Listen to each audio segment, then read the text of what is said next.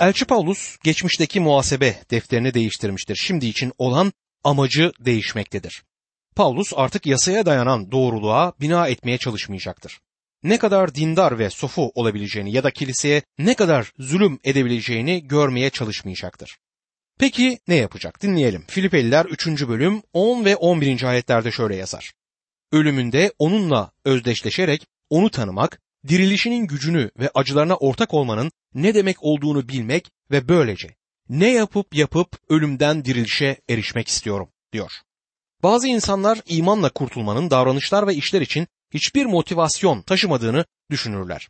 İnsanın lütufla kurtulmasının hiçbir şey yapmayıp öylece oturduğu anlamına geldiğini sanıyorlar. Bu gerçekten uzak bir düşüncedir. Kurtaran iman sizi harekete geçiren bir imandır. Yakup ki Yakup yasa işlerinden değil iman işlerinden söz ederek Yakup 2. bölüm 18. ayette şöyle der.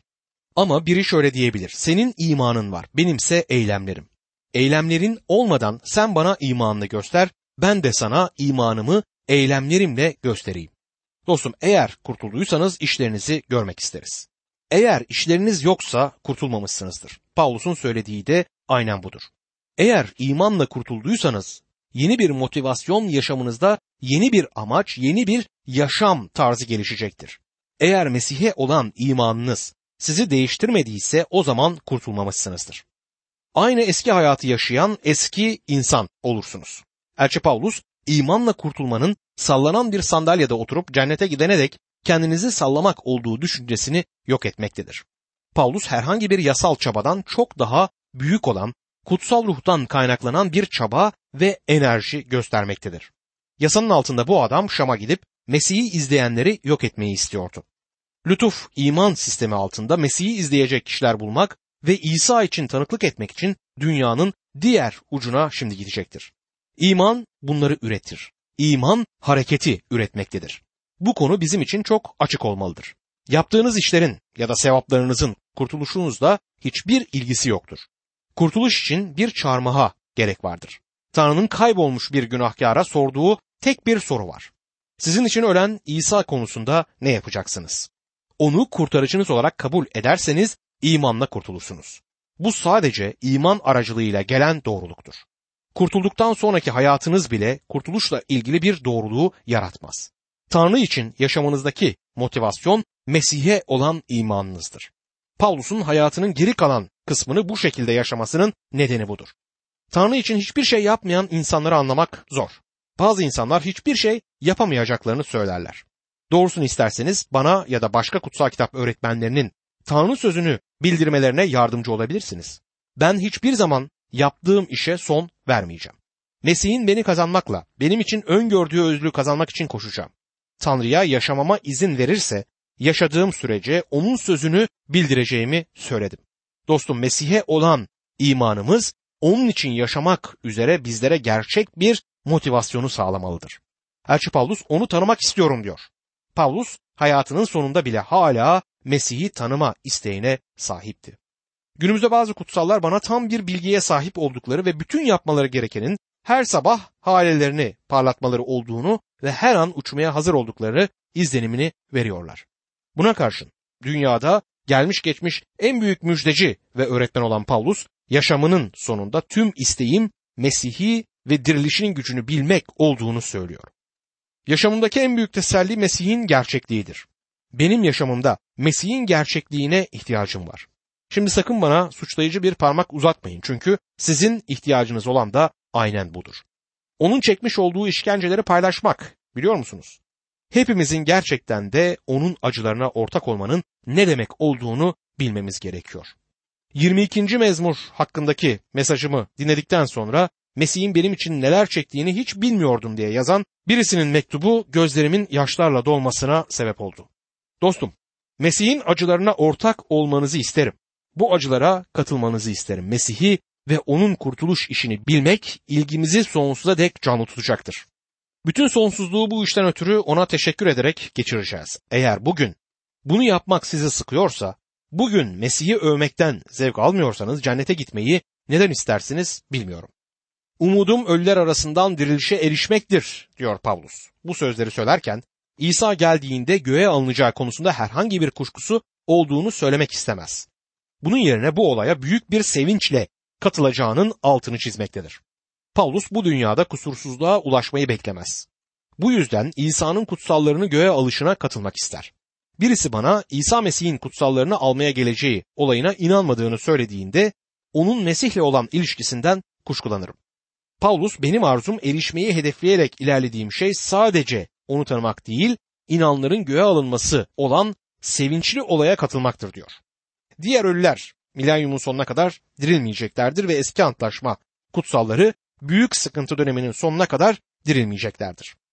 Durup Mesih'in yeniden gelişinin ne anlama geldiğini hiç düşünüyor musunuz? Çoğumuz bu olay bizleri bu dünyadan kurtaracak diye düşünüyoruz. Elçi Paulus bu olay beni onun huzuruna götürecekler. Filipeliler 3. bölüm 12. ayette bunlara şimdiden kavuştuğumu ya da yetkinliğe eriştiğimi söylemiyorum. Ama Mesih İsa'nın beni kazanmakla benim için öngördüğü ödülü kazanmak için koşuyorum der. Kusursuzluğa erişmeyecek olduğu bilgisi Paulus'u o yöne doğru ilerlemekten alıkoymaz.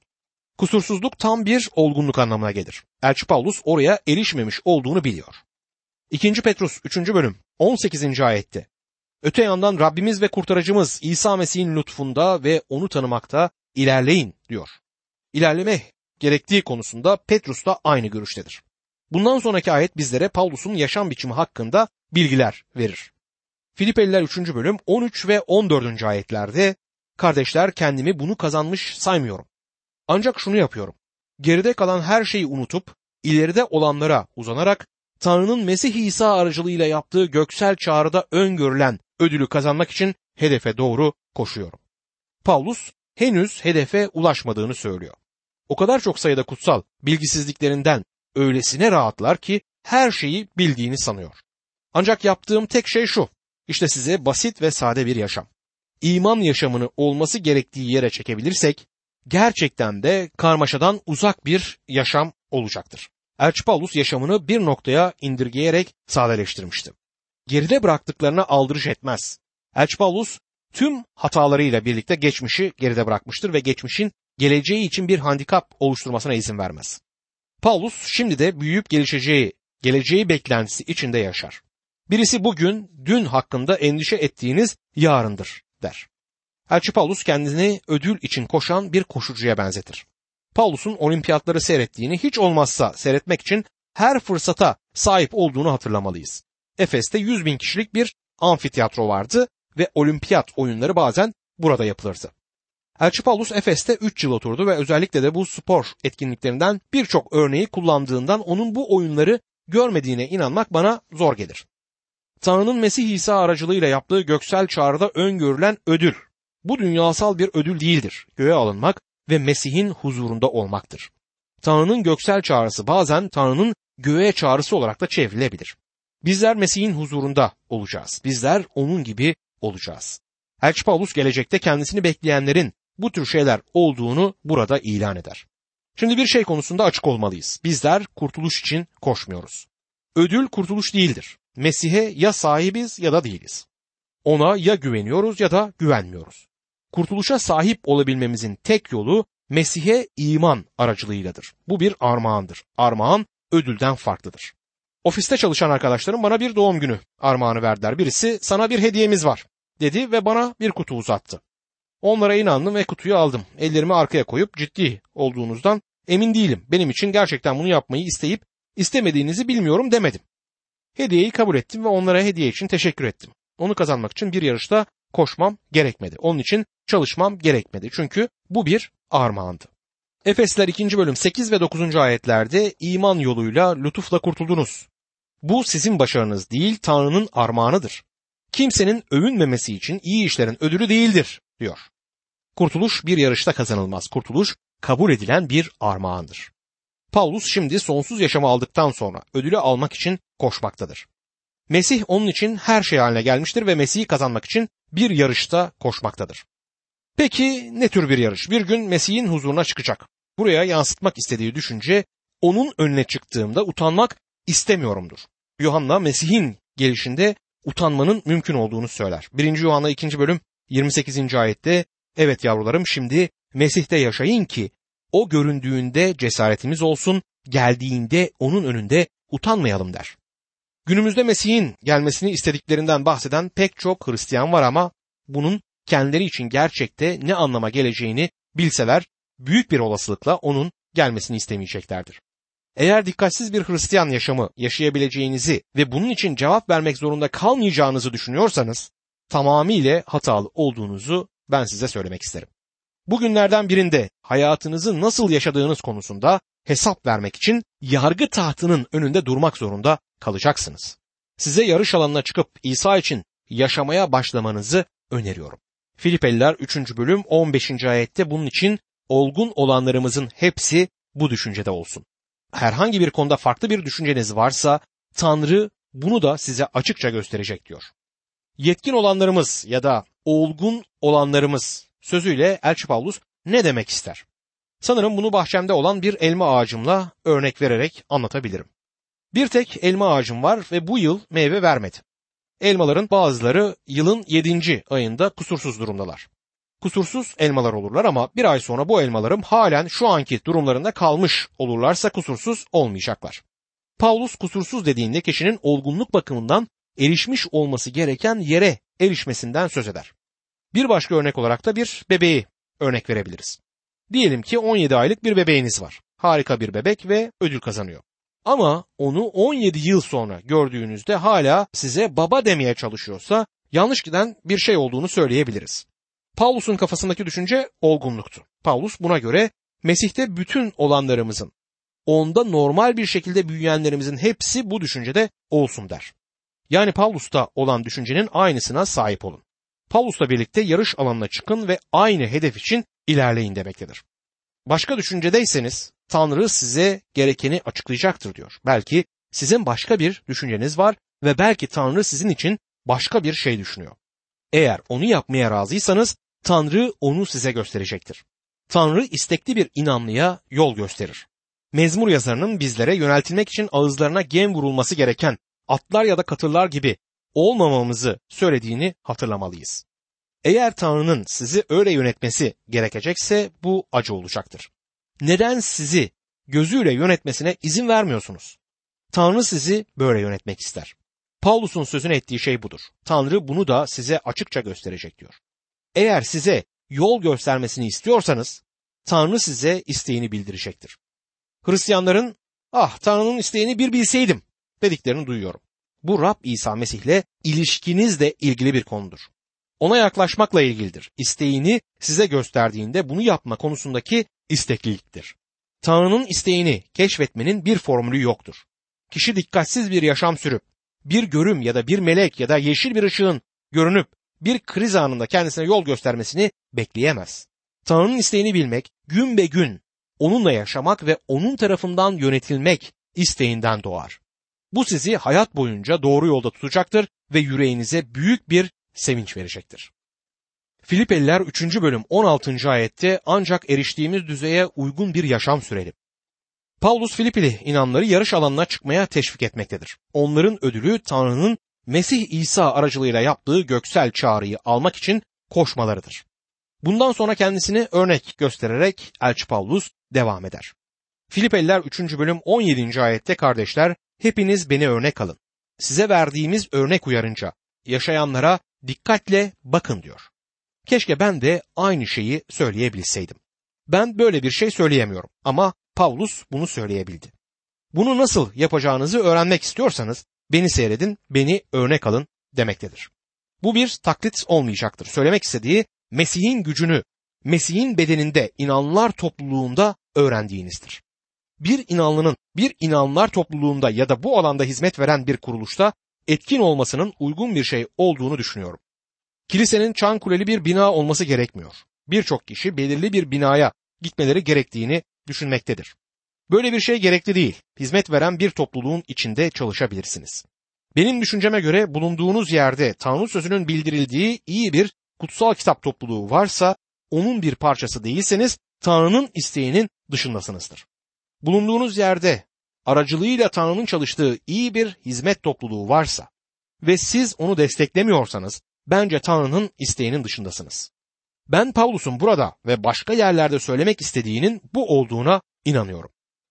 Paulus şimdi olumsuz yönü ele alacaktır. Filipeliler 3. bölüm 18 ve 19. ayetlerde size defalarca söylediğim gibi şimdi gözyaşları içinde tekrar söylüyorum.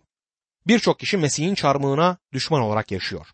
Onların sonu yıkımdır. Tanrıları mideleridir. Ayıplarıyla övünür, yalnız bu dünyayı düşünürler diyor. Bu Hristiyan olduklarını söyleyenler için olabildiğince sert bir kınamadır. Hristiyan olduklarını söylerler. Buna karşın yaşamları sözleriyle tezat oluşturur.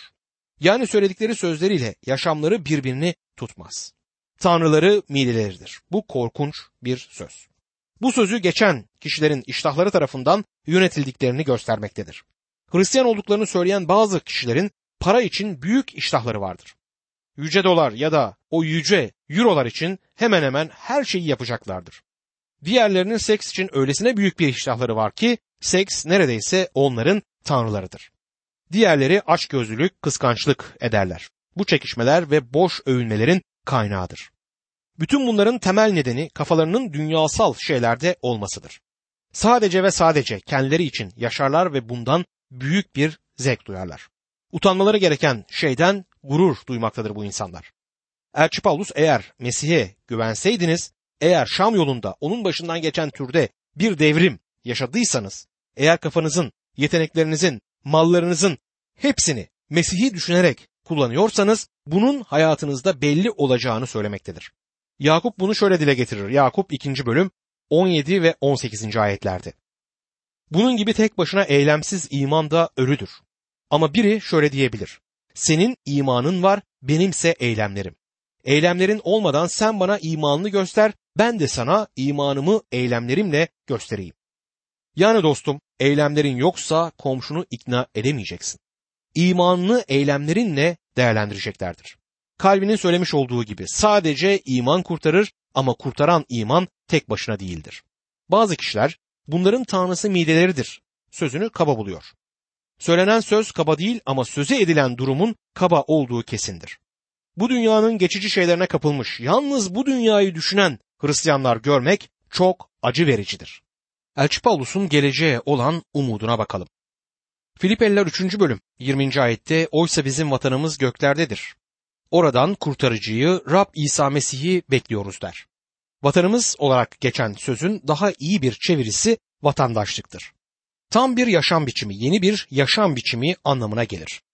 Elçi Paulus'un burada kullandığı politeuo sözcüğü bir vatandaş gibi hareket etmek anlamına gelir. Filipi kenti bir Roma kolonisiydi. Filipi'de Roma kanunları uygulanmaktaydı.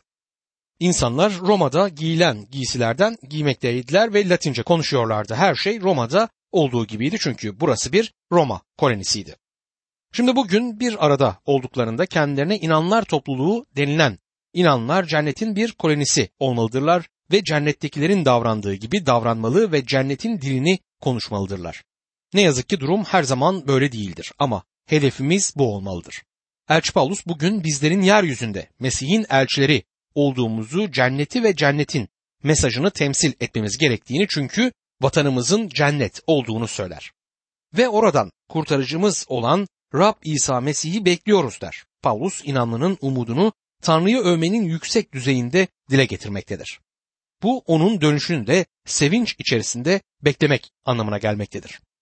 İncil'de inanlının umudu hiçbir zaman büyük sıkıntı zamanı olmamıştır. Vatanımızın cennet olduğunu söyledikten sonra oradan kurtarıcı olan Rab İsa Mesih'i bekliyoruz diye devam eder.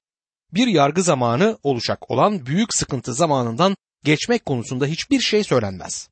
İnanlar topluluğu yargıdan kurtarılmıştır. Hanok nasıl tufanı yaşamadıysa inanlar da büyük sıkıntıdan geçmeyeceklerdir.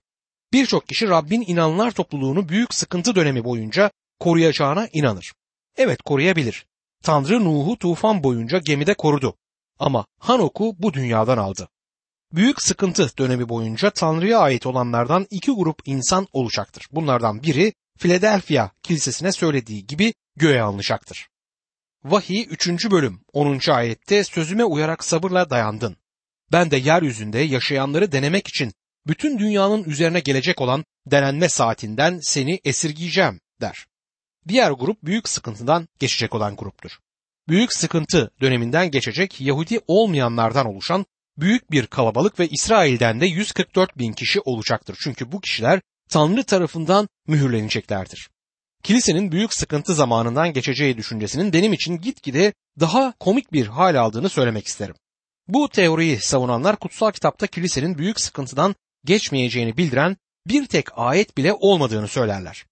Bu sözcüklerle dile getirilen bir ayet olmadığı doğru olduğu halde kutsal kitapta kilisenin başka şeyler yapmadığını da bildiren başka ayetler yoktur. Örneğin ben sonsuzluk boyunca bir konumumuz yapacak bir işimiz olacağından eminim. Ama kutsal kitap bu tür bir şeyle ayrıntılara girmez. Ancak kutsal kitap kilisenin gelecek hakkında görkemli, muhteşem bir umudu olduğu konusunda çok açıktır. Birçoğumuz şu anda olduğumuz yerle kilisenin göğe alınması arasında çok ince bir çizgi varmış gibi düşünüyoruz. Ancak kutsal kitap Mesih'in ne zaman geleceğini söylemez. Belli ki Elçi Paulus Rabbin kendi yaşadığı süre içinde döneceğini düşünüyordu ve Paulus'un önce büyük sıkıntıdan geçmeyi beklediğinin bir kaydı yoktur. Hayatında birçok sıkıntı yaşamıştır ama hiçbir zaman bunları büyük sıkıntı olarak yorumlamamıştır. Elçi Paulus mutlu bir bekleyiş içindedir ve oradan kurtarıcı olan Rab İsa Mesih'i bekliyoruz der.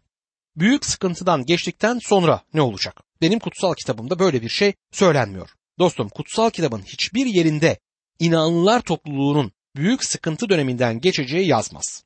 Elçi Paulus'un sevinçli beklentisi onun büyük sıkıntıyı değil Mesih'in dönüşünü beklediğini ortaya koymaktadır.